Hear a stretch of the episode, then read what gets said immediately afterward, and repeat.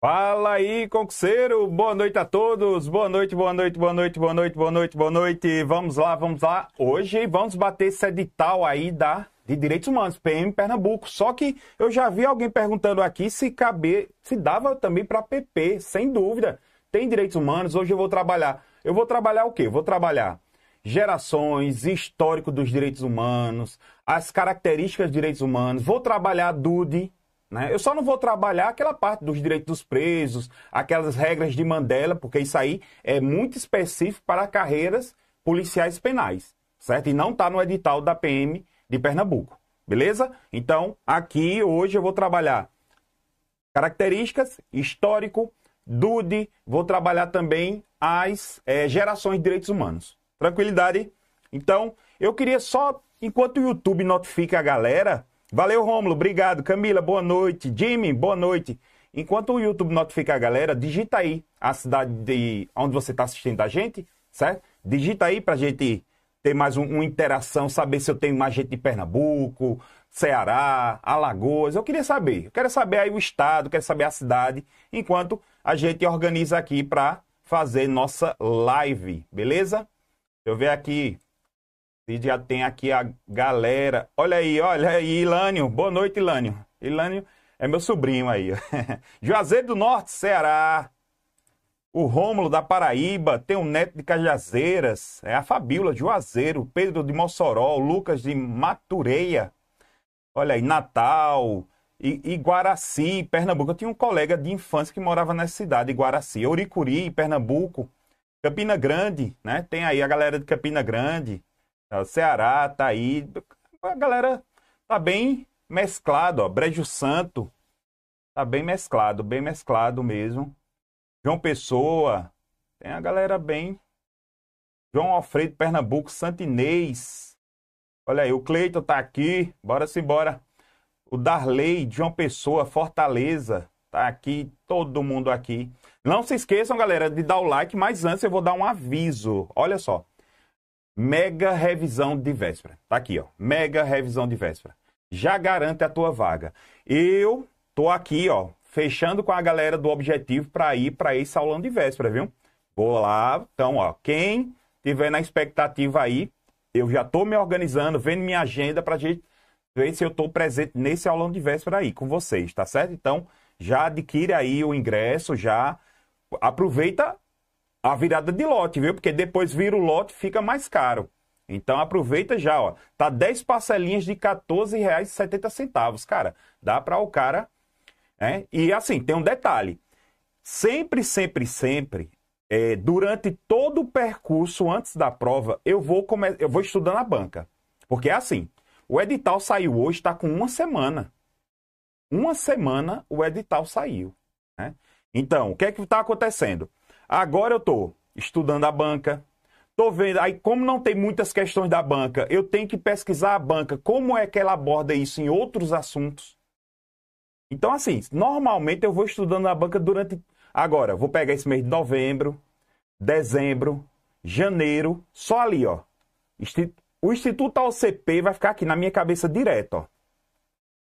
Para quando chegar na aula de véspera, eu entregar as questões da prova para você. Eu faço isso. Eu sempre estudo a banca ali, ó, os mínimos detalhes da banca. Para você ter ideia, meu aluno, eu estudo a banca até com relação às outras disciplinas. Até disciplinas que eu não dou aula, eu estudo a banca para ver se o padrão dela modifica, se ela se faz assim, ela traz uma questão, é, uma disciplina mais pesada e outra mais leve. Eu gosto muito de fazer isso. Já é uma característica minha. Então, Estou organizando para, se Deus quiser, estar tá presente nesse aulão de véspera, beleza? Então já escaneei aqui o QR Code, já garante a tua vaga. Beleza, ó? Galera aqui, ó, de Riacho da Cruz, Rio Grande do Norte. Olha, Joyce de Garanhuns, minha conterrânea, Joyce. Eu sou, eu sou do Magano, viu, Joyce? Não mexa comigo não, que eu sou do Magano, eu sou da galera do Magano. Você sabe que quem é do Magano é perigoso, né? Então eu sou da galera do Magano aí. Ninguém mexe com a gente, não. Palmeira dos Índios, olha aí, o Valde... Valderson, né? Vanderson, Vanderson. Eu já trabalhei no Corpo de Bombeiros lá de Palmeira dos Índios. Trabalhei lá já. é, valeu. Olha aí, Juazeiro do Norte. Eu ia com minha mãe. Eu ia com minha mãe. Juazeiro do Norte. Beleza? Então, vamos lá. Galera, aproveita e dá o like. eu vou gravar, certo? Essa aula eu vou gravar. Então, eu vou sair aqui, certo? Eu vou sair e vou começar a gravar, beleza? Mas entenda, eu vou gravar, mas eu continuo, vou continuar tirando suas dúvidas aqui. Beleza? Só vou voltar como se fosse o início da live, beleza? Então, deixa eu só organizar aqui para a gente voltar e gravar essa live aqui, beleza? Então, daqui a pouco eu inicio.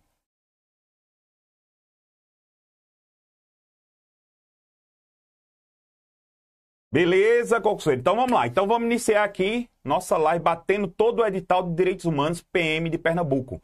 Vamos trabalhar todo o edital, né? Vamos trabalhar ali histórico de direitos humanos, vamos trabalhar as características, as gerações, a DUD, né? Então vamos conversar ali a forma que os tratados internacionais incorporam-se, né, no direito brasileiro, né? Vamos trabalhar isso e vamos começar. Olha lá.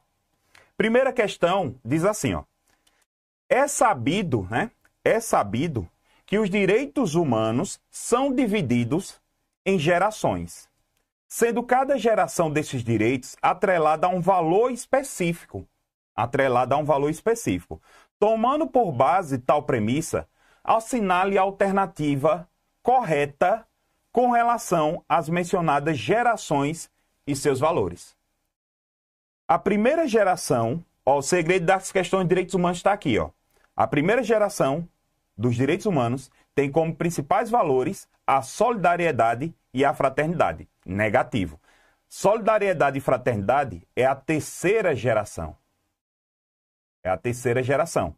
A primeira geração dos direitos humanos tem como principal valor a igualdade. Opa, parou. A igualdade é a segunda geração. Tá vendo aí? Questões fáceis, questões bem tranquilas, né? Olha só, a terceira geração dos direitos humanos tem como pilar principal a liberdade. Opa, parou. Liberdade é a primeira geração.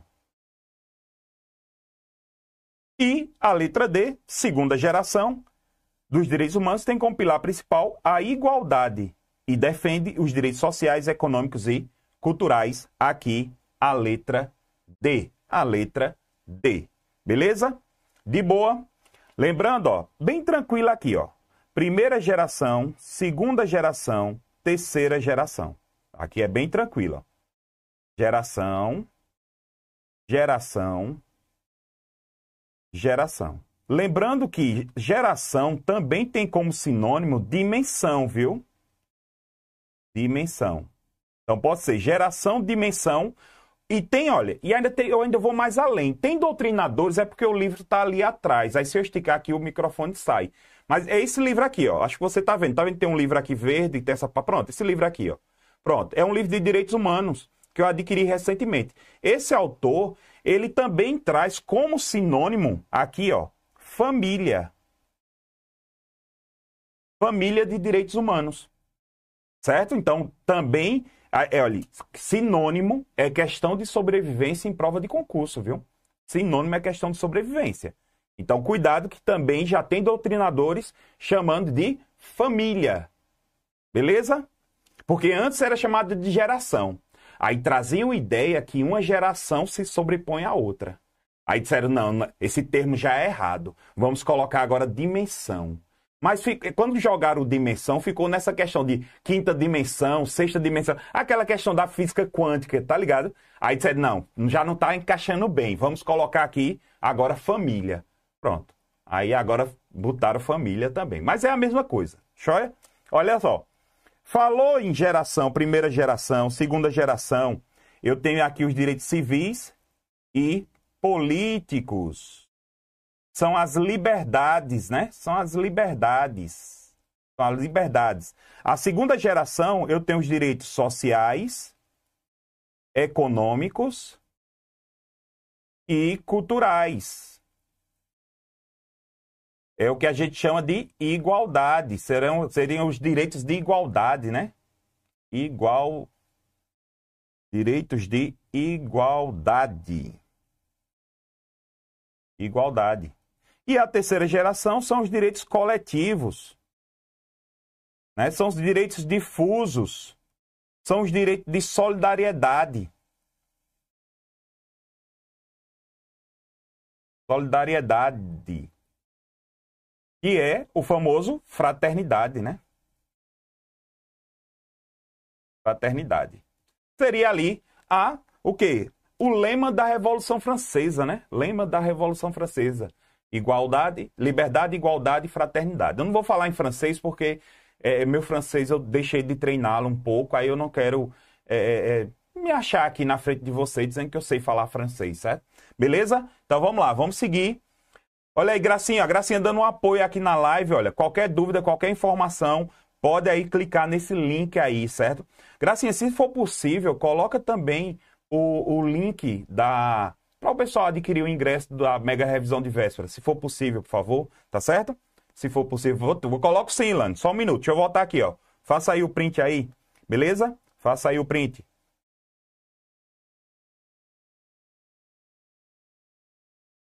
Também eu quero convidar vocês, ó, para amanhã. Amanhã vai ter também um Operação Papa Mike, certo? Entrarei com direitos humanos. Também. Aí você diz assim: ah, deve ser a mesma aula. Olha o dedinho. Separei, meu amigo. Se a aula de hoje eu já preparei com o maior amor do mundo, a de amanhã, você não tem ideia. Já convido todos vocês para amanhã, viu? Já estou convidando vocês aí para amanhã, certo? Então amanhã se não me falha a memória, é a partir das 20 horas, certo? A partir, eu vou entrar às 21, eu acho que o Lucas entra a partir das 20, certo? Então, já eu, Lucas e o restante dos professores daqui do Objetivo amanhã. Beleza? Olha, eu tô avisando, viu? Tô avisando. Depois faz, eita, eu perdi. Espere.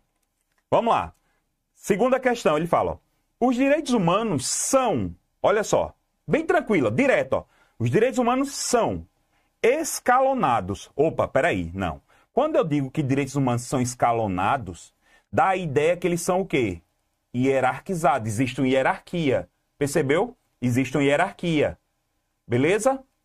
Olha só. São graduados. Veja, falou em graduados, existe uma graduação. Então, dá a ideia também que existe o quê? Uma hierarquia. Direitos humanos não existe hierarquia entre os direitos humanos. São globais. Opa, Beleza. Mesmo não se aplicando a todas as culturas. Veja, já está errado. Porque se aplica a todas as culturas. Beleza? Mas eu vou fazer, vou voltar aqui e vou explicar um, um dar uma sacada para você aqui, viu? Eu vou voltar para essa letra C. Deixa eu responder. São universais, ok. São indivisíveis, ok. São interdependentes, ok. E estão interrelacionados. Perfeito. Então aqui, letra D. São hierarquizados. Ó, já, já derrubou aqui. Beleza? Show? Valeu, Palmeiras. Valeu aí. Valeu, Ilânio. Tamo junto aí. Sempre aqui tamo junto. Olha só, vem cá. Deixa eu conversar um pouquinho com vocês sobre isso. A disciplina de direitos humanos, eu duvido muito que a banca aprofunde. Certo? Eu estava olhando algumas poucas questões que ela tem. Ela termina sempre cobrando ali o, o feijão com arroz de direitos humanos. Mas eu sou muito preocupado eu sou muito ansioso, eu, eu sempre gosto de tentar abarcar todas as hipóteses que a banca pode trazer para você no dia de um concurso. Eu, eu tenho que cercar, eu tenho que dominar. Para eu ter, ficar tranquilo, eu tenho que dominar. E eu quero mostrar para você uma, uma sacada sobre um, uma característica de direitos humanos chamado de universalidade. Existe uma característica dos direitos humanos chamada de universalidade. Só que essa universalidade existe duas correntes doutrinárias. Existe por uma banda vários doutrinadores que seguem uma corrente e tem por outra banda vários doutrinadores que seguem outra corrente. O que acontece? Essa universalidade eu tenho uma corrente chamada de corrente universalista universalista e corrente, corrente relativista. Certo? Eu tenho essas duas correntes. Eu tenho essas duas correntes. Cuidado que corrente relativista está relacionada à característica da universalidade e não à característica da relatividade, que os direitos humanos não são absolutos, tá ligado? Aqui eu estou falando especificamente dessa característica universalidade, exatamente para pegar aqui o gancho da letra D, percebeu? E para explicar essa ideia aqui, ó, que são globais, mesmo não se aplicando a todas as culturas. Essa corrente universalista, ela adota a posição dizendo assim: olha, eu não quero saber. Os direitos humanos é para todas as culturas. Todas as culturas. Todos os países. Todos os países. Essa é a defesa dessa corrente universalista. Perfeito? Então, aqui no Brasil, no Japão, no Oriente Médio, não quero saber. Direitos humanos são todos iguais e todos devem ser respeitados. Só que, por outra banda, tem uma corrente mais centrada, que é essa corrente relativista. E essa corrente relativista, ela está ganhando nome. Por quê? Porque essa corrente relativista, ela diz o seguinte, tudo bem, os direitos humanos são universais, mas eu tenho que respeitar a cultura do país, eu tenho que respeitar a religião do país, a religião do país, e eu tenho que respeitar a história do país. Porque você sabe que, de acordo com a história, de acordo com a religião, os direitos humanos são tratados de maneiras diferentes. Percebeu já isso? Vou dar um exemplo bem tranquilo: Oriente Médio. Oriente Médio. As mulheres lá não andam nem, não mostram nem a bola do olho. Não mostra nem a bola do olho. Veja, na nossa visão aqui, sério, direitos humanos. Obrigar que uma mulher use uma roupa preta que não mostre nem a cara. Tá entendendo? Sacou? Então, essa corrente relativista está ganhando nome. Eu dei uma olhada na banca para ver se tinha alguma coisa, tentei buscar para saber qual é o doutrinador que a banca adota de direitos humanos, mas ela não deixou claro. Por quê? Porque ela termina cobrando mais um básico. Mas quem sabe que o cara que for fazer a questão, ele termine estudando um pouco mais. Sacou? Você está entendendo qual é a lógica?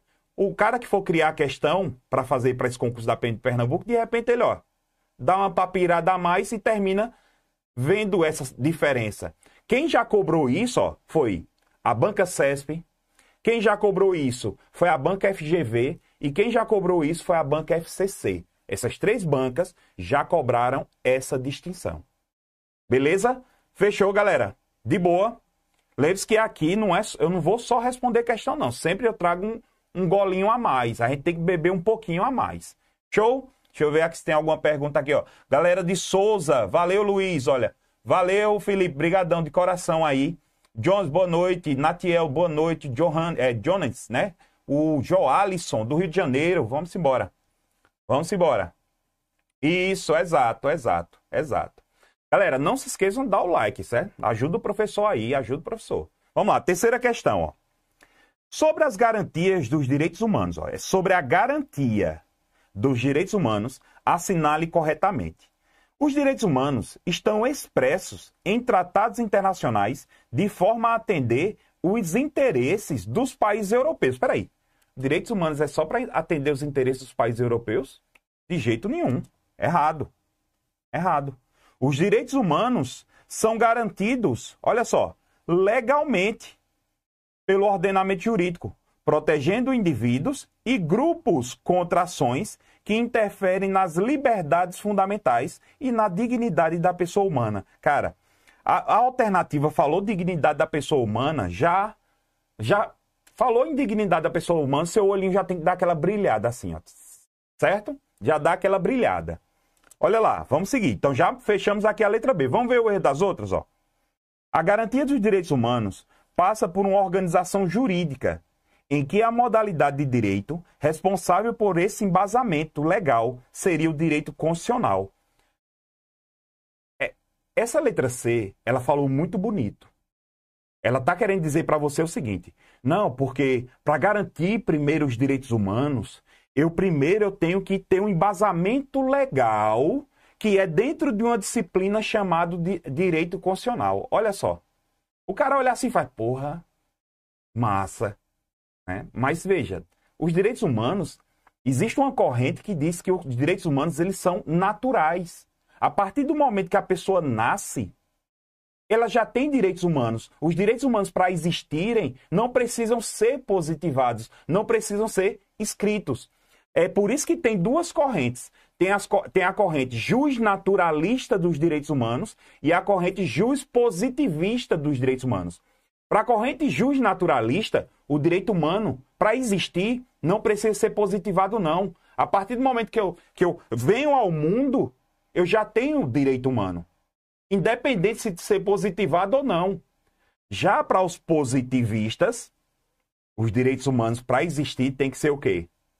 Positivados. Agora, deixa eu dizer uma coisa para você. Essa corrente justnaturalista já está perdendo espaço. Aliás, já perdeu espaço já há um bom tempo. Mas ainda os doutrinadores ainda fazem essa distinção. Perfeito? Vamos lá, vamos ver a letra D. Serão assegurados a todos os cidadãos do mundo. No entanto, é fundamental que os países de formação política liberal sejam os pilares para a garantia dos direitos humanos. Espera aí. Quer dizer que só quem tem que preservar, só quem tem que ser modelo de direitos humanos são os países de característica liberal? Não, todos os países. Agora, a grande questão é que países que têm uma visão ditatorial normalmente não preza tanto pelos direitos humanos, sacou? Países com expressão ditatorial não, não quer muito conversa com direitos humanos. Porque é como se tivesse dando, dando tiro no próprio pé, sacou? Beleza? Valeu aí, galera. Vamos embora. Letra E, ó. É fundamental a garantia de direitos humanos resultarem em atos que obedeçam o Estado laico, mas não haja atendimento prioritário aos princípios religiosos cristãos. Veja, não falou nada com nada. É funda... Aí ele fala: é fundamental a garantia de direitos humanos. Perfeito. Resultar em atos que obedeçam o Estado laico. Mas que haja atendimento prioritário aos princípios religiosos cristãos. É como se ele estivesse dizendo assim: os cristãos têm prioridade na garantia dos direitos humanos. Entendeu? É isso que a questão está dizendo. Então, cuidado que esse tipo de questão que você precisa fazer uma interpretação, cuidado para não cair. Beleza? Você precisa dar essa, essa interpretação também. Show de bola? Show? Então tá aí, ó. Beleza? Galera, não se esqueçam aí de dar o like aí na, na live, certo? Dá aquela força aí pro professor, beleza? Vamos lá. É Iwana, né? Iwana Barbosa, muito obrigado, Iwan. Beleza? Fechou? Vamos embora. Então, olha só, questão de número 4. A evolução histórica dos direitos humanos mostra que seu marco documental foi a. Olha que maldade da banca aqui, viu? Olha que maldade da banca.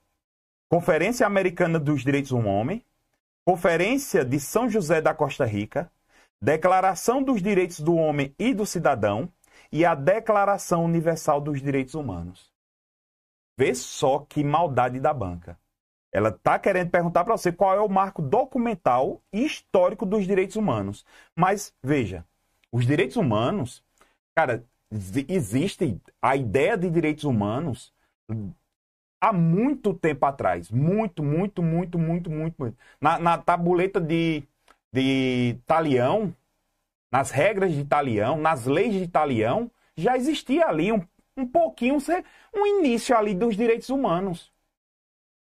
Aquele famoso olho por olho, dente por dente, onde tem esse ditado, né, essa regra, tem outras regras garantidas garantia também de direitos humanos. Mas com muito cuidado, que dentro da evolução histórica dos direitos humanos, mais ou menos que é onde veio ter uma, uma visão mais geral da coisa, foi a partir da Revolução Francesa. É aí onde você tem um marco que você tem que fazer essa distinção.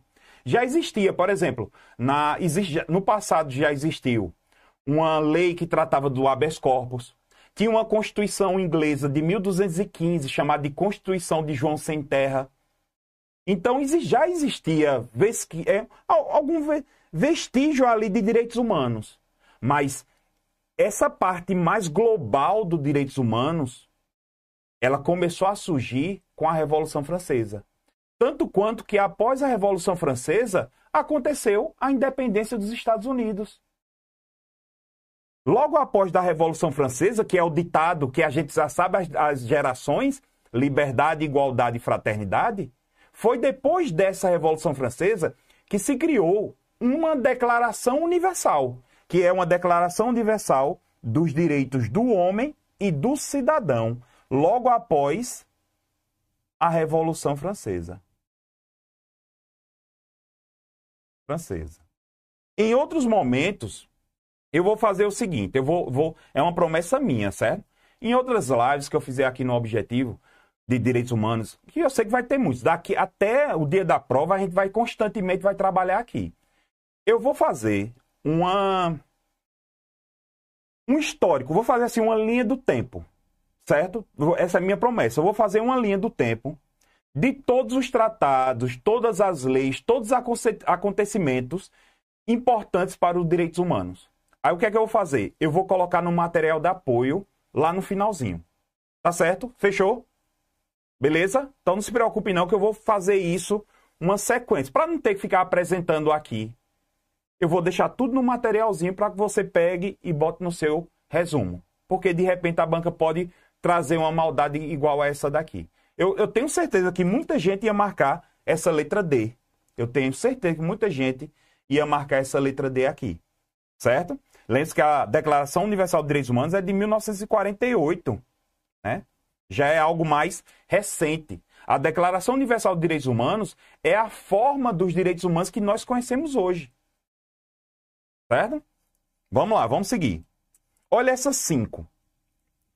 Em ação socioassistencial de rotina, a equipe encontra Jean. Pessoal, não foi eu que coloquei esse nome, é da questão, viu?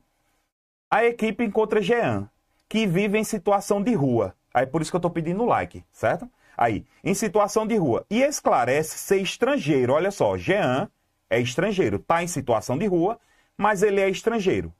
Que entrou ilegalmente no Brasil, deixando seu país onde se diz perseguido, olha só, por pertencer a um grupo político de oposição ao governo. Sacou? Perceba que a questão já está induzindo você a uma resposta. Jean, nesse caso, segundo a normativa nacional e a internacional vigente. Vamos lá. Letra A. Ficará sob custódia da Polícia Federal até que seja comprovada a veracidade de suas alegações. Vamos esperar um pouquinho. Vamos deixar ela quieta aqui. Letra B. Pode ter reconhecido a sua condição de refugiado. Exatamente. Veja.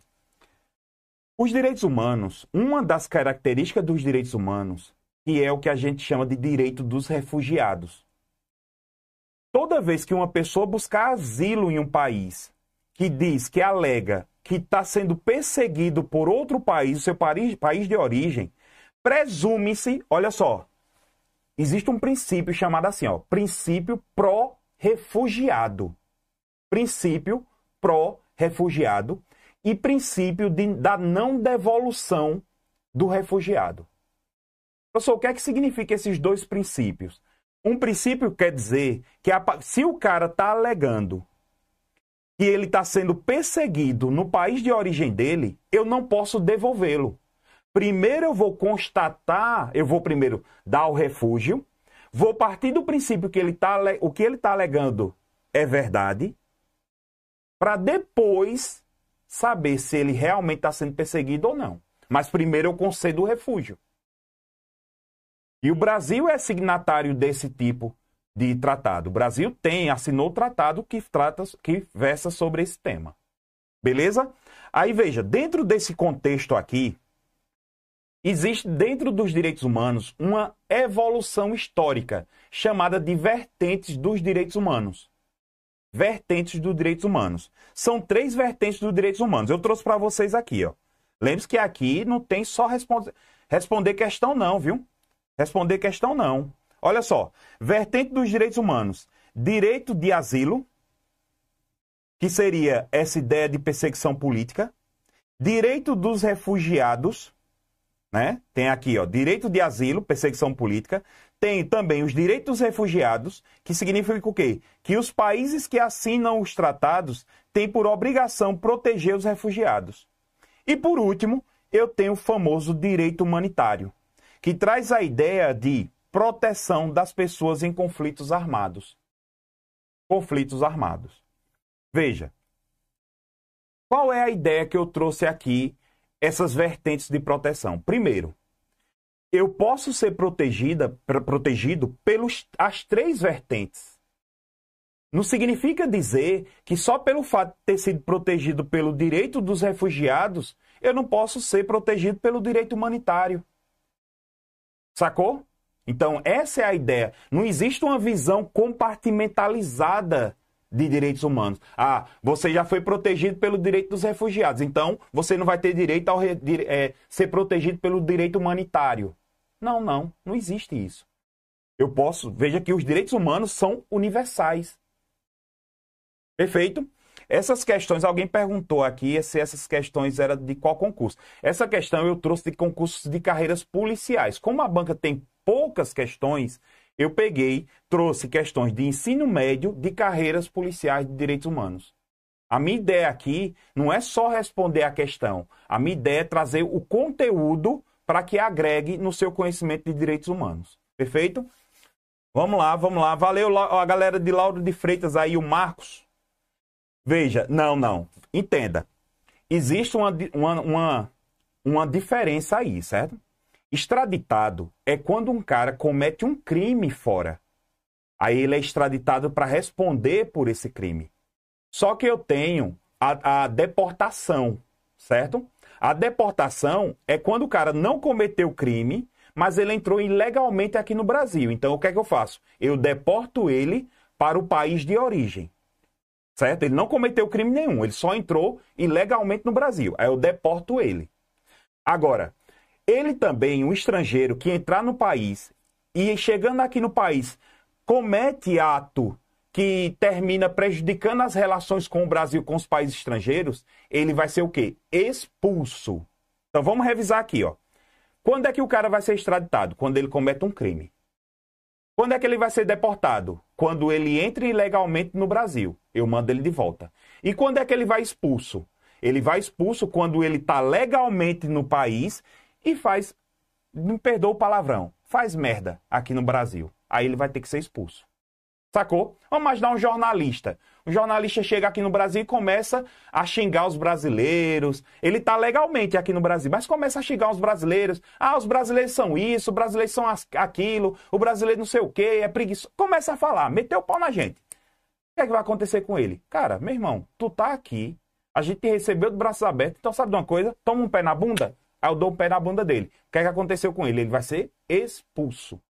Beleza? Entendeu a diferença das, dos três institutos aí? Show de bola? Então vamos seguir. Isso, não, entenda. Essa é a grande questão. Essa corrente, Mateus, essa corrente jus é, naturalista, ela é uma corrente que já está um pouco ultrapassada na visão dos direitos humanos, né? Porque, meu amigo, a galera não respeita nem o que é positivado. Imagina aquilo que está no mundo das ideias. Entendesse? Aquilo, imagina só, uma coisa que não está nem positivada. Como é que eu vou, a galera vai respeitar? Né? Só se for na Inglaterra, né? Porque a Constituição da Inglaterra nem escrita é, né? Para você ter ideia. Então, é, é, é, mais uma, uma, uma questão mesmo de histórico. É mais uma questão histórica para você saber que existiu no passado essa corrente juiz naturalista, beleza? Vamos lá, então, seguindo aqui, olha essas seis. Essas seis aqui também é uma questão que o aluno envolve. Eu também tentei trazer. Como a, logo no começo do edital, a banca pediu para que você tratasse do histórico dos direitos humanos. Todas essas questões, com exceção da primeira, é falando sobre a história dos direitos humanos. Essa seis é uma que o aluno, para responder, tem que prestar um, tem que conhecer um pouquinho da história dos direitos humanos. E essa vai ser minha função aqui, falar um pouquinho dessa história de direitos humanos. Olha só. O término da Segunda Guerra Mundial por volta de 1945, isso é importante você saber, certo? É importante você saber, é considerado um marco especial, de especial importância na evolução histórica dos direitos humanos.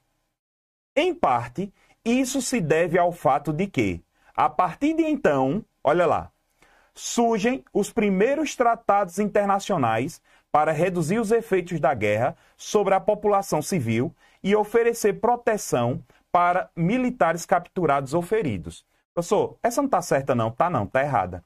Porque os primeiros tratados não aconteceu após a Segunda Guerra. Veja, só para você ter ideia, em 1900, perdão, 1863, existia uma convenção de Genebra que fala exatamente sobre as regras de guerra, sobre as regras da guerra. Essa convenção de Genebra trata sobre as, as regras da guerra. Então não foi após a Segunda Guerra Mundial. Ainda vou mais além. Em 1919 foi criada a Organização Internacional do Trabalho. Após a Primeira Guerra Mundial, após a Primeira Guerra Mundial, criou um tratado chamado de Liga das Nações. Liga das Nações, após a Primeira Guerra. Liga das Nações. Essa Liga das Nações ela é considerada como se fosse o primeiro embrião das Nações Unidas. Porque foi assim, ó. Teve a Primeira Guerra, os países olharam e disseram, meu irmão, vamos fazer alguma coisa para não acontecer isso de novo? Vamos, beleza, vamos criar aqui uma Liga das Nações. Para que não, nunca mais o mundo entre em guerra novamente. Para que nunca aconteça uma outra guerra mundial. Infelizmente, você percebeu que não deu certo, né? Porque pouco tempo depois teve a Segunda Grande Guerra. Então já existia antes da Segunda Guerra vários tratados de direitos humanos. Perfeito? Então o erro da primeira é dizer que só começou a ter esse tipo de tratado depois da Segunda Guerra Mundial. Não. Após a Segunda Guerra Mundial, houve um, um aumento desses tratados. Porque a ideia. Assim, deixa eu explicar uma coisa para você, meu aluno. As guerras, as guerras têm. Eu até fico até preocupado de usar essa expressão, mas é porque eu não encontro outra. Eu não tenho, não tenho outra maneira de falar isso. Eu peço até perdão a vocês. Mas é porque não tem outra maneira de falar isso. Mas as guerras têm o lado bom para os direitos humanos. Você sabia disso? Porque toda vez que tem uma guerra, sempre há um aumento da proteção dos direitos humanos. Então, assim, eu, eu falo o lado bom, mas você, você entendeu, né? Tá, tá tranquilo, pessoal? Vocês entenderam o meu ponto de vista aqui, né? Não tem outra palavra para falar sobre isso. Mas tem esse lado bom para os direitos humanos. Porque toda vez que há uma grande guerra, sempre essa proteção de direitos humanos aumenta para que se evite outra guerra. Entendeu? Ficou tranquilo? Aí teve a criação da ONU em 1945, certo? Vamos lá. Olha só. Em parte se deve o fato de que, a partir de então, reafirma-se e consolida-se a noção de soberania nacional. Olha só. Como principal instrumento de garantia dos direitos de seus cidadãos. Entenda aqui, ó.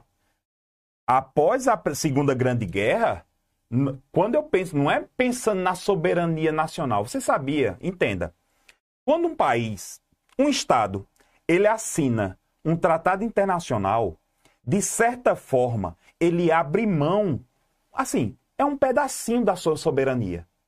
Porque a partir do momento que um país assina um tratado internacional, ele recebe determinações de organismos estrangeiros. Vou dar um exemplo. O Brasil assinou um tratado internacional que versa sobre o quê? Tribunal Penal Internacional. Sacou? Então, de certa forma, o Tribunal Penal Internacional vai determinar algumas situações ao Brasil. Então, entenda: não houve uma consolidação da soberania nacional após a Segunda Guerra, Guerra Mundial, não. Houve um, na realidade, um enfraquecimento para manter a união. Sacou? Porque a partir do momento que eu assino um tratado internacional, o país ele abre mão um pouco da sua soberania nacional. Fechou? E isso porque quando eu abro eu abro espaço para tratados internacionais, muito bem, Lani, eu abro espaço para o diálogo. Entendeu? Eu baixo minhas armas. Fechou? Vamos lá. Olha agora. Eu estou sempre pegando um gancho daqui de cima, viu? Ó. Em parte, isso se deve ao fato de que, a partir de então, agora, ó, o indivíduo, como pessoa natural, emerge, olha só, ao lado de outros atores, como importante sujeito de direito internacional de direitos humanos. Aqui, ó, cheguei à letra C. Deixa eu contar um pouquinho aqui. Pessoal, é, aqui não é só. Entenda, eu não vou. Daqui a pouco vai chegar um momento, quando entrar assim, na parte de gerações, na parte de, de, de características, no instante o cara responde as questões. Eu coloquei essas questões primeiro aqui de histórico para falar um pouco sobre essa história, porque a banca pediu. Veja, a evolução histórica dos direitos humanos foi assim. Ó. Só de, agora veja, eu estou falando de uma maneira bem rasa. O que aconteceu? No passado, nós vivíamos. Quando eu digo assim, nós, eu falo mais na questão europeia, né? Berço do mundo, né? Questão europeia, vamos chamar assim. Aí o que acontecia lá? A galera lá vivia nos feudos, né? Vivia nos feudos, no senhor feudal. O cara, o senhor feudal mandava na vida de todo mundo que era que vivia ali no feudo. Se o cara ia casar, tinha que pedir permissão ao senhor feudal. Aí o cara saía do feudo, ia para uma monarquia, o cara tinha que pedir permissão ao rei. Ou seja, você era subordinado a um rei, a um senhor feudal. O que é que você precisava? Porra, se você ia casar, você tinha que pedir permissão. Se você. Aí ainda tinha detalhe: tinha certos reis, certos senhores feudais, que quando você ia casar, ele primeiro tinha que dormir com a mulher do cara. Era.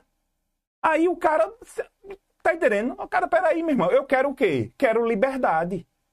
Eu quero sair dessa sombra.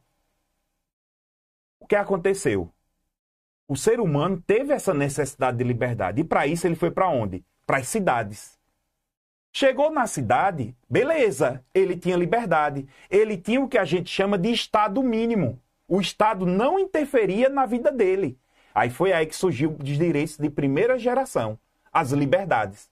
Só que o que foi acontecendo? As cidades foram inchando, revolução industrial, a cidade foi aumentando, aumentando, aumentando, e surgiu a necessidade de uma organização.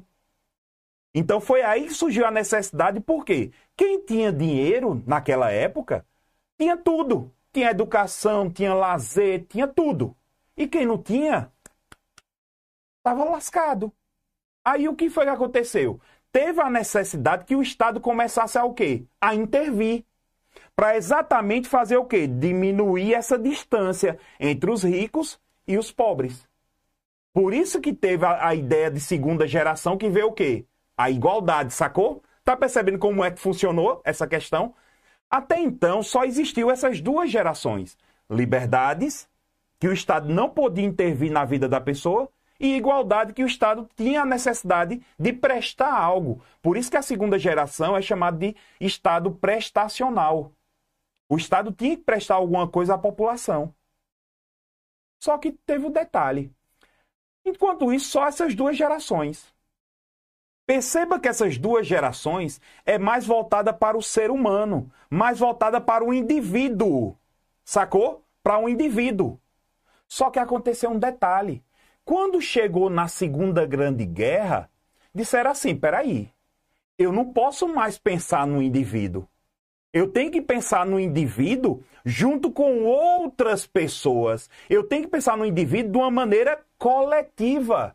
Foi aí que surgiu os direitos de terceira geração. Os direitos da coletividade veio nascer logo aqui após a Primeira Grande Guerra, ali meados da Segunda, mas só veio consolidar após a Segunda Guerra Mundial. É por isso que essa letra C ela fala assim, ó: em parte, isso se deve ao fato que, a partir de então, olha só, como vai encaixar o que eu acabei de explicar. O indivíduo, como pessoa natural, certo? Emerge, nasce ao lado de outros atores, como importante sujeito no direito internacional de direitos humanos. Percebeu? Sacou aí essa ideia? Então foi de uma maneira, pessoal, me perdoe, mas assim, nas nossas aulas aqui no Objetivo, eu explico isso de uma maneira mais calma, faça ali uma, né, bem tranquila. Aqui não, aqui como é uma live, eu tenho que fazer, dar um, vamos dizer assim, dar só um flashback, né? Só um flashback mesmo. Show de bola? Então vamos aqui, vamos ver o erro das outras, ó. Com a criação, né? Com a criação da Liga das Nações, cuidado, a Liga das Nações foram, foi criada após a Primeira Guerra após a Primeira Guerra. Então já está errado porque a banca está falando, está perguntando na segunda. Liga das Nações foi criada na primeira, então já está errada a letra D. Aí, a partir disso, é, aqui em cima, ó, em parte se deve ao fato de que, a partir de então, passa-se a reconhecer, a partir da experiência do Holocausto, o caráter universal dos direitos humanos, até então restritos a grupos de pessoas declaradas vulneráveis. Não. Os direitos humanos não, não pensava só nas pessoas declaradas como vulneráveis. Na realidade, ele é universal para todos. Beleza?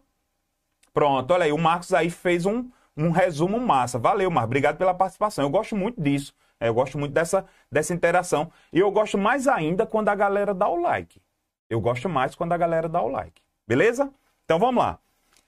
Outra questão sobre a história, lembre-se que eu tentei trazer o máximo de questão sobre a história para depois entrar em outros assuntos, certo? Só para a gente sempre falar um pouquinho aqui sobre a história de direitos humanos. Um tipo de questão que a banca pode ajudar, ela ajuda, tem hora que a, questão, a banca ajuda. Ó. Conforme preconiza o Documento Internacional sobre Direitos Humanos, conhecido como W. Veja, o documento internacional é chamado de W.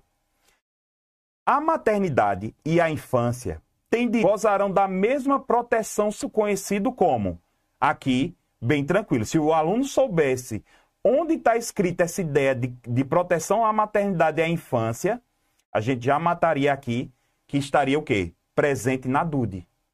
Né? A Carta Magna de, João, de, de 1215 falava um pouquinho sobre o habeas corpus, já trazia ali o habeas corpus. Esse Bill of Rights também, que é sobre livros dos direitos, direitos humanos também.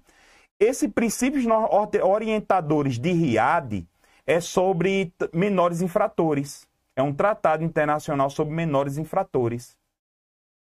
Infratores. Da mesma forma dessa regra das Nações Unidas para a proteção de menores privados de liberdade de 1990. Essa regra das Nações Unidas, ela serviu como base para criar o ECA, viu? O ECA, ele nasceu com base nessas regras das Nações Unidas, né? Nasceu com base dessas regras das Nações Unidas. Beleza? Show? Deixa eu ver aqui. É, o, o, o Johan está dizendo que está travando. Deixa eu ver aqui se está. Deixa eu falar aqui com o Cleiton se está ok. Deixa eu ver aqui. Não, porque aqui eu estou acompanhando aqui. Eu, eu, sempre tenho, eu faço de tudo para ter um, uma. acompanhando aqui um, um computador, exatamente por conta disso. Mas até agora não travou. Eu acho. Ah, então tá normal, né? É porque é o seguinte, é... eu acompanho aqui e tem um delay, tá um delay muito grande, assim. Antes estava um delay mais lento, é, mas agora. Mas foi bem rápido, né? Pronto, beleza. Perdão aí, viu? É, também foi porque eu, o meu, meu programa atualizou, aí tá, tá meio cavernoso, mas eu vou consertar isso aqui para a live de amanhã, se Deus quiser. Então vamos lá, então vamos seguir, ó. Questão número 8. Aí agora, vê, aí já é essa, olha como fica uma uva. Olha, olha agora. Eu acredito que a banca vai trazer nessa vibe aqui, ó, né? Olha só, assinale a alternativa correta a respeito dos direitos e garantias fundamentais nos termos disciplinados na Constituição da República Federativa do Brasil.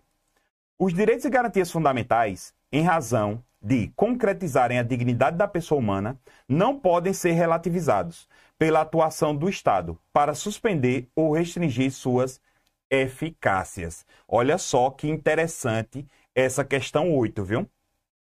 Ele quer a correta. Cuidado. A letra A está errado. Porque os direitos e garantias fundamentais podem ser relativizados, viu? A gente vê isso no estado de sítio, no estado de defesa. A gente vê isso, por exemplo, a própria Constituição relativa. Ela termina trazendo ali a. a traz, tornando relativa alguns uns direitos e garantias fundamentais. Por exemplo, a liberdade de trabalho. A liberdade de trabalho ela é restringida. Se existir uma lei regulamentando aquele trabalho, eu não vou poder exercer. Entendeu? Sacou aí como é que funciona? Olha a letra B, ó. Os direitos e garantias fundamentais são apenas previstos expressamente no texto constitucional. Não, não. Você sabia que a própria Lei Maria da Penha é um direito e garantia fundamental?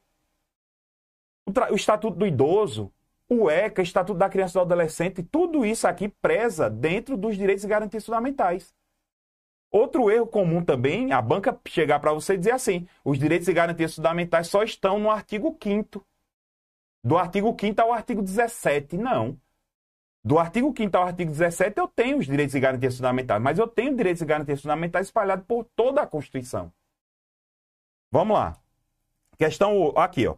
A adoção pelo Brasil de normas internacionais sobre direitos humanos obriga que estas sejam previamente internalizadas através de emenda constitucional. para o Brasil adotar uma norma internacional, ela tem. Não, de jeito nenhum. Sobre direitos humanos, ele pode ingressar no direito brasileiro de duas formas. De duas formas. Ele pode entrar como emenda à Constituição ou abaixo da Constituição. Contudo, acima das leis. Contudo, acima das leis. Beleza? Só para a gente ter essa ideia. Aí a letra D, ó. Os direitos e garantias fundamentais, desde que por emenda constitucional, podem ser suprimidos do texto da Constituição. Olha só que doideira. Quer dizer que os direitos e garantias fundamentais podem ser suprimidos do texto da Constituição? Como regra, não. Existe um princípio, né? Existe um princípio, existe uma regra que, é, que diz que os direitos e garantias fundamentais, eles não podem retroagir. Né? Eu não posso que ele perca o núcleo íntimo daqueles direitos fundamentais. Beleza? E então sobrou para a gente aqui como correta o quê? Enquanto os direitos fundamentais são disposições que reconhecem e declaram propriamente os direitos inerentes à dignidade de todo ser humano, as garantias são disposições assecuratórias de exercício dos direitos. Aqui, perfeito. Deixa eu traduzir isso aqui para você. Às vezes a redação da, da alternativa não é uma das melhores, né? Não é uma das melhores. Né? Eu estou acompanhando aqui. Está travando. Se eu perguntar aqui ao, ao Cleiton, me dá uma luz aí. Se estiver travando, me diz aí alguma coisa. Dá uma, uma luz, porque às vezes é a máquina do aluno tal, né? É, porque eu estou respondendo aqui. Não, eu estou respondendo sim, estou aqui, Jenny. Qualquer dúvida pode, pode falar aí que eu estou respondendo. Beleza? Então, só. Qualquer bronca, estou aqui. Beleza, galera, entendeu? Deixa eu explicar aqui qual é a ideia dessa letra E. Essa letra E é assim, ó. Direitos e garantias. São duas palavras. Direito é algo que a nossa Constituição declara para você. A nossa Constituição diz que você tem esse direito. Já garantia é algo que assegura o exercício desse direito. É o que a letra E está explicando. Por exemplo, a nossa Constituição diz que você tem direito à liberdade de locomoção em tempo de paz. Se você tiver cerceado esse seu direito de liberdade em tempo de paz, qual é a garantia que, você, que a própria Constituição lhe dá para que você readquira esse direito à liberdade de locomoção? Qual é a garantia que a própria Constituição lhe dá? Habeas corpus. Então veja que o direito é a liberdade. Qual é a garantia? Habeas corpus. Sacou? Beleza? Então deve ser só aquele travamento, é, é um travamento mais é, é, pronto, o Cleiton aqui já falou comigo que ele disse que por lá tá tudo normal. Por lá tá tudo normal. De repente pode ser ali a conexão, até mesmo a minha conexão pode dar uma baixada, voltar, mas eu tô aqui, tá tudo verdinho aqui, tá tudo ok, né? Então vamos lá, vamos continuar aqui. Isso, sabe o que é isso? Entenda. Eu sempre digo assim, é o inimigo. É o inimigo. Porque, entenda, se fosse uma aula ruim, tal, que eu não tivesse entregando muita coisa, Tava aqui, ó, uma bala. Tava uma bala, né? Mas isso aí é o inimigo. É o inimigo. Eu sempre acredito nisso. Vamos lá. 9, questão 9 aqui, ó. Vamos lá. Vamos ver se a gente fecha aqui os 200 likes, pelo menos, vê? Ajuda, galera, dá uma força aí, vamos fechar aqui pelo menos os 200 likes aqui? Bora? Fecha aí, dá uma força aí, ó. Tem 211. Eu acho que dá pra gente fechar os 200 likes aí. Beleza? Vamos lá. Vamos responder essa 9 aqui. A teoria das gerações ou dimensões de direitos humanos expõe perspectiva desses direitos, em que se inclui em cada geração ou dimensão determinados direitos e princípios. Conforme essa divisão clássica da doutrina, é correto afirmar, vamos lá, os direitos de segunda geração ou dimensão se referem aos direitos civis e políticos. Errado. É, civis e políticos é a primeira geração. Letra B. Os direitos de quinta geração ou dimensão consiste na possibilidade de participação na, na, na formação da vontade do Estado, retratando os direitos à democracia e à informação. Veja, essa questão aqui, ela tem uma maldade que ela não especifica quem é o autor. Ela não especifica. Porque existe o Paulo Bonavides, que é um autor brasileiro de direitos humanos, ele diz que os direitos de democracia e informação são direitos de quarta geração. Quarta geração. Quarta. E não de quinta. A paz e de Democracia e informação é de quarta geração. Pronto. Amanhã, amanhã, no nosso encontro de amanhã, na nossa operação Papamai, eu vou entrar com direitos humanos. Amanhã eu vou trazer uma coisa para vocês sobre essa, porque assim, a maioria das bancas cobra até a terceira. Eu vou trazer a quarta e a quinta, só que eu vou trazer a divergência entre a quarta e a quinta geração. Beleza? De boa? Vamos lá. Eu convido todos vocês a partir de amanhã, a partir das 20 horas, Operação Papamike PM de Pernambuco, viu? Amanhã. Vamos lá. Os direitos de quarta geração ou dimensão se caracterizam por condensar os direitos de liberdades. Não, é direito de primeira geração de liberdade. Então, sobrou aqui a letra D. Ó. Os direitos de terceira geração ou dimensão consubstanciam como titulares a coletividade. Opa! Apareceu aqui, ó, coletividade consagrando o princípio da solidariedade, incluindo os direitos à paz, ao desenvolvimento, ao meio, meio ambiente equilibrado. Veja, essa é a letra D. A paz, para Paulo Bonavides, amanhã eu vou fazer toda essa distinção, viu? Para Paulo Bonavides, é de quinta geração. Esse, esse Paulo Bonavides é brasileiro. Ele faleceu recentemente. Se não me falha a memória, ele faleceu. Eu acho que foi esse ano que ele faleceu. Se não me falha, ou foi final do ano passado. Mas enfim, amanhã eu vou trazer toda essa. Amanhã vai ser show, viu? Se a aula de hoje você está aprendendo muita coisa, eu tenho certeza disso. A de amanhã você não perde, de jeito nenhum. Esse Paulo Bonavides, ele fez isso. Só que assim, vem cá, vem cá, vem, vamos conversar aqui nós dois. Nós dois não, nós 206, né? O 205 aqui com comigo, né? 206. Vem cá.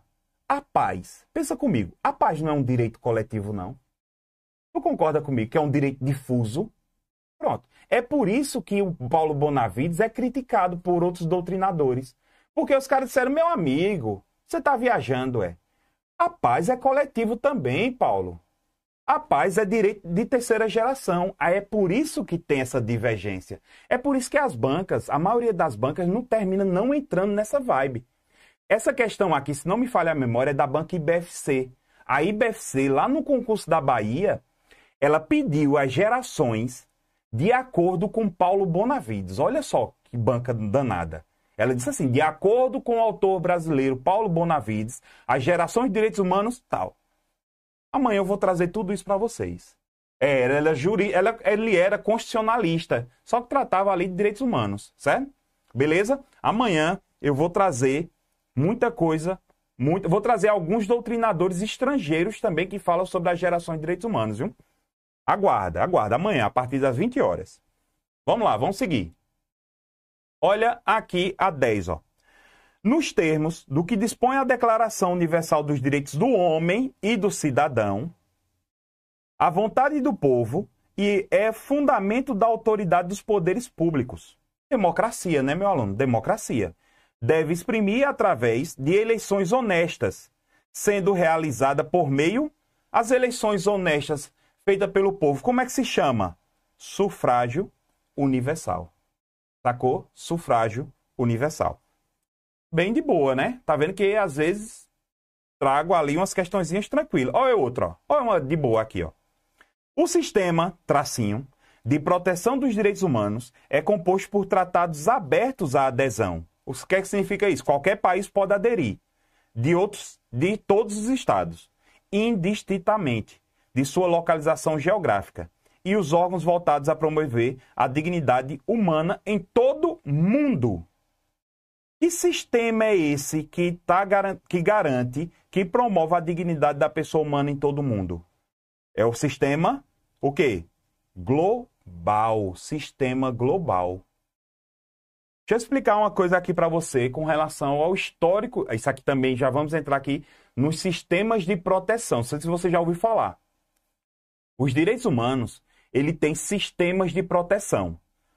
Quantos sistemas de proteção existem? Existe, olha, existe o sistema de proteção global, o europeu, o americano, o americano e o africano. Africano. Existe três, né? O europeu, o americano e o africano, o africano e o global. No nosso país aqui, funciona da seguinte maneira, viu, meu aluno? Olha só como é que funciona aqui no nosso país. Eu tenho um sistema global e quem comanda é a ONU, certo? É a ONU. Eu tenho um sistema regional, regional, e quem comanda é o Pacto de São José da Costa Rica. E cada país, meu aluno, eu tenho o sistema local de proteção de direitos humanos. Então seria assim, ó. Esse bonequinho que eu sou um ótimo desenhista, ele é os seres humanos, são os seres humanos.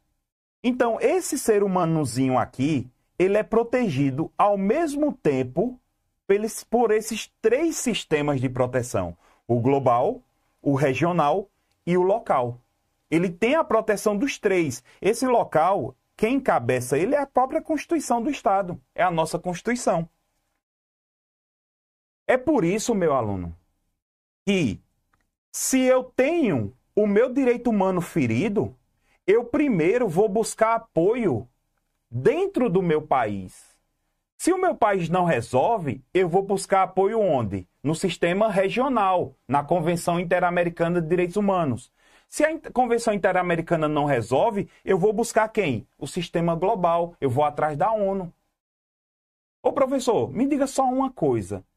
Se por acaso cada sistema desse tem normas conflitantes, se o sistema interno diz uma coisa e o Pacto de São José da Costa Rica diz outra, qual dos dois eu utilizo? Vai depender, meu aluno. Só que você vai ter que sempre utilizar a norma mais favorável ao ser humano. Toda vez que tiver conflito entre tratados internacionais e a ordem interna, eu utilizo a norma mais favorável para o ser humano. Não, professor, não acredito nisso não. Você vai, olha que você vai acreditar. Vem cá, vamos conversar? Vamos conversar? Vem cá, vem cá. O que é que diz a nossa Constituição? Bora, bora participar aqui, bora, bora, bora. Bora aqui, bora, bora animar isso aqui. O que é que diz a nossa Constituição com relação ao depositário infiel? O que é que diz a nossa Constituição?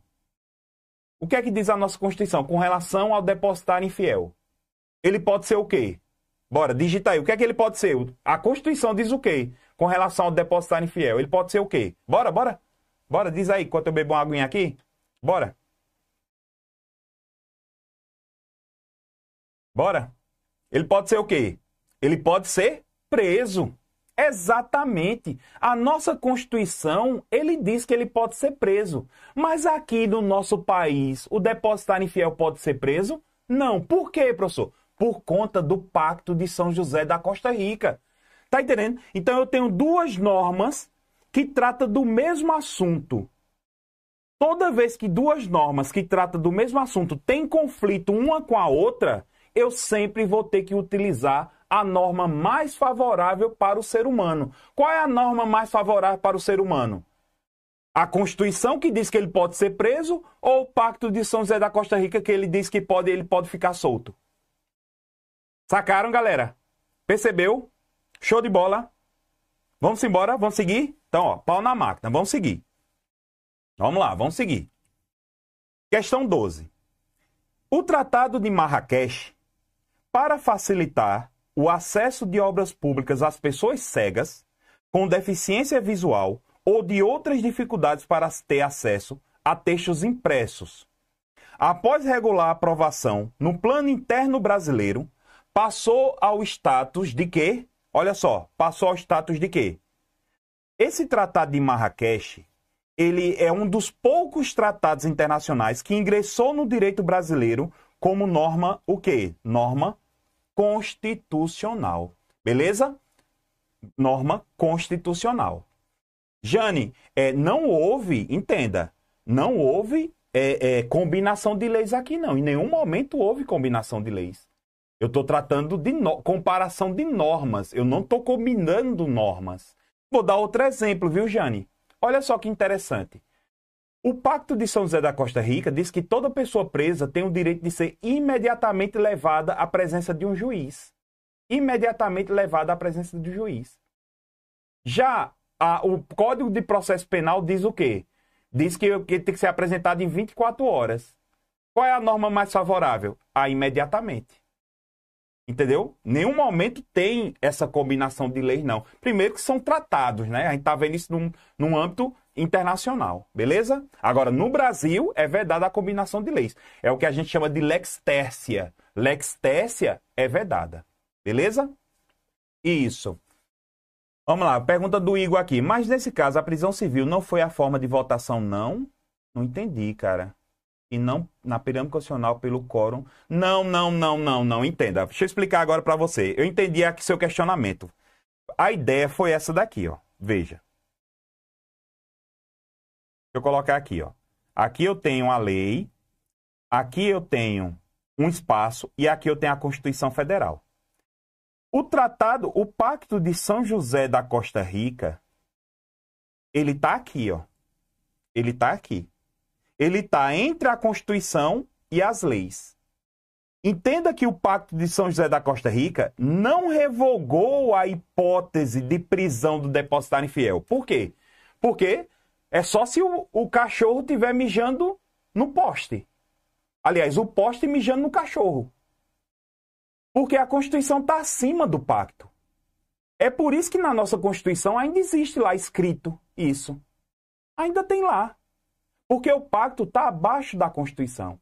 O que o pacto fez no nosso direito brasileiro foi que o STF, quando o Pacto Internacional de São José da Costa Rica, ele não ingressou na forma do artigo 2235, sabe por quê? Porque ele é de 92. Ele ingressou no direito brasileiro de 92. E essa regra do 2235, nas duas casas, entre dois turnos, por três quintos dos membros, só ingressou em 2004. O STF fez o quê? Peraí. O que é que um tratado tão importante para o Brasil, que é o Pacto de São José da Costa Rica, eu vou fazer com ele? Se ele já faz parte do direito brasileiro. Entendeu? Ele já fazia parte do direito brasileiro antes mesmo de ingressar essa regra do artigo 5 parágrafo 3 Só que o STF disse que agora eu tenho normas do pacto que está conflitando com a Constituição. O pacto não vai poder revogar a Constituição. Então, peraí, eu já sei o que é que eu vou fazer. Isso é o STF. Vou criar aqui uma súmula vinculante proibindo a prisão do depositário infiel. Aí foi a partir daí que se criou a súmula vinculante número 25, proibindo a prisão do depositário infiel. Beleza? Essa foi a ideia.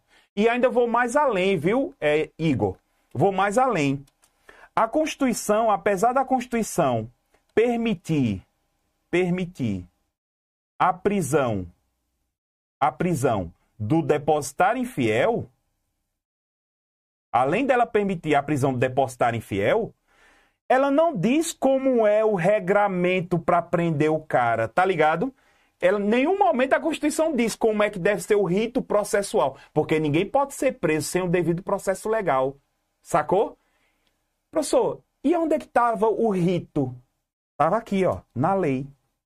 E perceba o que aconteceu. O Pacto São José da Costa Rica é superior à lei. Então, o que foi que o pacto fez com relação à lei que permitia a prisão de depositário fiel? Tratava do regulamento da prisão de depositário fiel. Tirou, o pacto tirou a eficácia da lei. É por isso que hoje não se prende mais. É por isso que hoje não se prende mais, por conta disso. Porque, primeiro, o pacto retirou a eficácia, tirou o rito processual não existe mais. E também o STF, por conta da importância do Pacto São José da Costa Rica, disse: não, peraí. Vamos colocar o pacto abaixo da Constituição, porém acima das leis.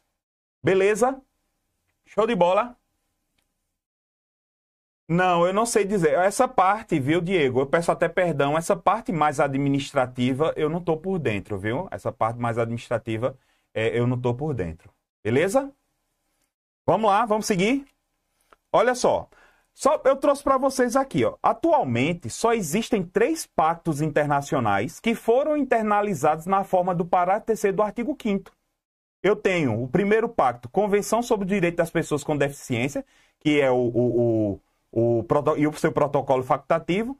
Tenho o tratamento de, perdão, o Tratado de Marrakech e o seu protocolo também, e tenho aqui a convenção, inter... foi a última. Essa daqui, se não me falha a memória, foi em 2021.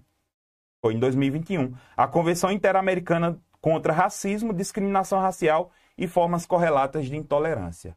Beleza? De boa. Vamos lá, vamos seguir. Questão 13. Aí, ó, vê como ficou fácil agora essas questões, ó. A emenda constitucional número 45 de 2004 trouxe uma importante alteração na Constituição Federal de 1988 sobre o tema dos direitos humanos.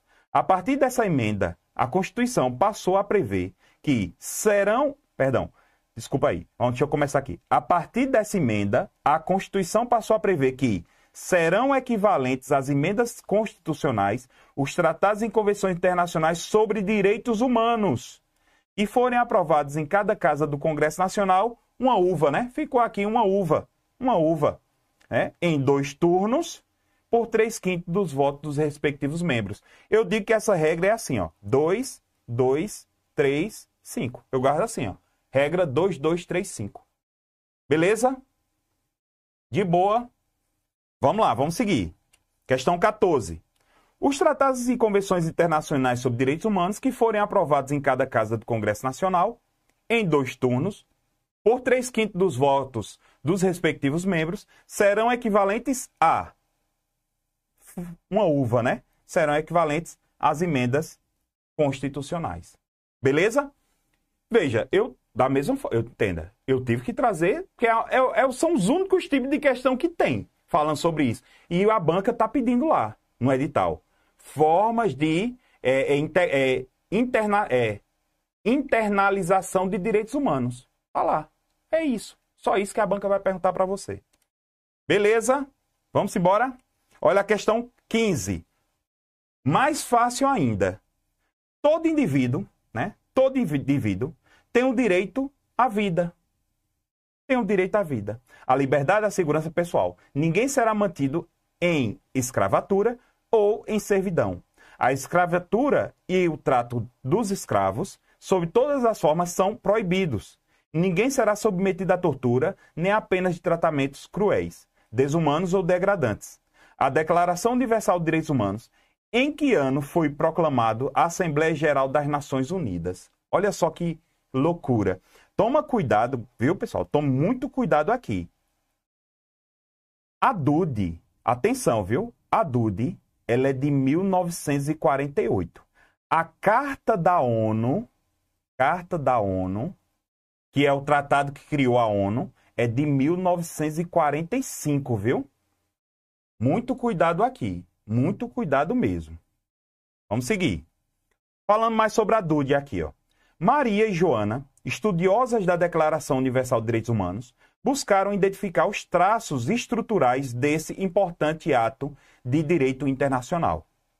Maria afirmava que a DUDE consagrava exclusivamente um discurso liberal, não amparado, não amparando a tese da existência e exigibilidade de direitos prestacionais, ou seja, Maria estava dizendo que a DUD não traz direitos de segunda geração, que serão, são chamados de direitos prestacionais. Beleza? Prestacionais. Perante o Estado. Joana, por sua vez, defendia que a DUD também se harmonizava com o discurso social, ou seja, direitos sociais, necessários à construção da igualdade. Embora as dimensões da liberdade e da igualdade sejam vistas de maneira separada e dividida. Ou seja, uma está dizendo que a DUD não trouxe direitos sociais. E a outra está dizendo que trouxe direitos sociais, inclusive a própria DUD faz essa distinção entre direitos de primeira geração e direitos de segunda geração. Perfeito. A DUD ela traz os direitos de primeira e segunda geração. A DUD só traz esses dois direitos. Então, nesse caso aqui, quem está errado? A Maria está totalmente errada, quando Joana está errada apenas em afirmar que as dimensões de liberdade e igualdade são vistas de maneira separada e dividida. Veja, entenda que quando eu falo que a Dude trouxe, ela trouxe dentro de cada um dos contextos. O único pacto que não trouxe direitos de segunda geração é o Pacto de São José da Costa Rica, viu? O Pacto José Costa Rica não está no seu edital, que eu achei até estranho, eu achava que a banca ia colocar. Não tem direitos de segunda geração. Tem direitos de primeira só. Só de primeira. Beleza? A Duda ela traz de primeira e de segunda. Só que como são gerações, uma não sobrepõe a outra, que é aquela ideia que é aquela ideia ultrapassada de direitos humanos. Deixa eu ver aqui, Jane está dizendo o quê? Professor, vai cair a... Sim, você, você deve ter visto lá no comecinho do edital, lá no comecinho do edital de direitos humanos, tem lá histórico, característico, direitos humanos, aí bota histórico, característico. Quando ela bota histórico, ela está pedindo a história de direitos humanos. Beleza? Lá tem. Né? Essa banca, é, essa banca aqui, essa questão, a questão dessa banca aqui, ah, eu não lembro agora. O que? Explica melhor o que? Agora fiquei na dúvida. O que? Diga aí, porque assim, como tem um delay, né? Como tem um delay, eu não sei. Assim, lei de Italião é uma lei bastante antiga, que é aquela lei que trazia ali o, a, o famoso olho por olho e dente por dente. Né? É uma lei bem antiga que ela traz ali uns resquícios de direitos humanos. Essa parte não vai cair tão histórica assim, não, viu, pessoal? Calma. Eu, estou, eu falei só para citar que no passado já existia normas de direitos humanos. Essa lei de Italião é um exemplo, que ela trazia o famoso olho por olho, dente por dente, não tem uma visão tão legal dos direitos humanos como a gente fala hoje, mas ela trazia uma regra bem interessante. Olha que regra interessante que a lei de Italião trazia. Se você construísse uma casa de alguém, construísse a casa de alguém, e a casa caísse e matasse alguém da família da casa, o responsável pela casa poderia matar alguém de sua família. É o famoso olho por olho, dente por dente. Beleza? Beleza. Olha aí, é isso mesmo. Olha, deixa eu ver, de boa. Ah, não, essa parte histórica, Código de Hammurabi, eu estou citando exemplos que já existiam no passado, esses. Ele, a banca não vai perguntar sobre o Código de Hammurabi, não. Quem perguntou, sabe quem foi que perguntou? A banca CESP no concurso da PM daqui de Alagoas, em 2020, 2021.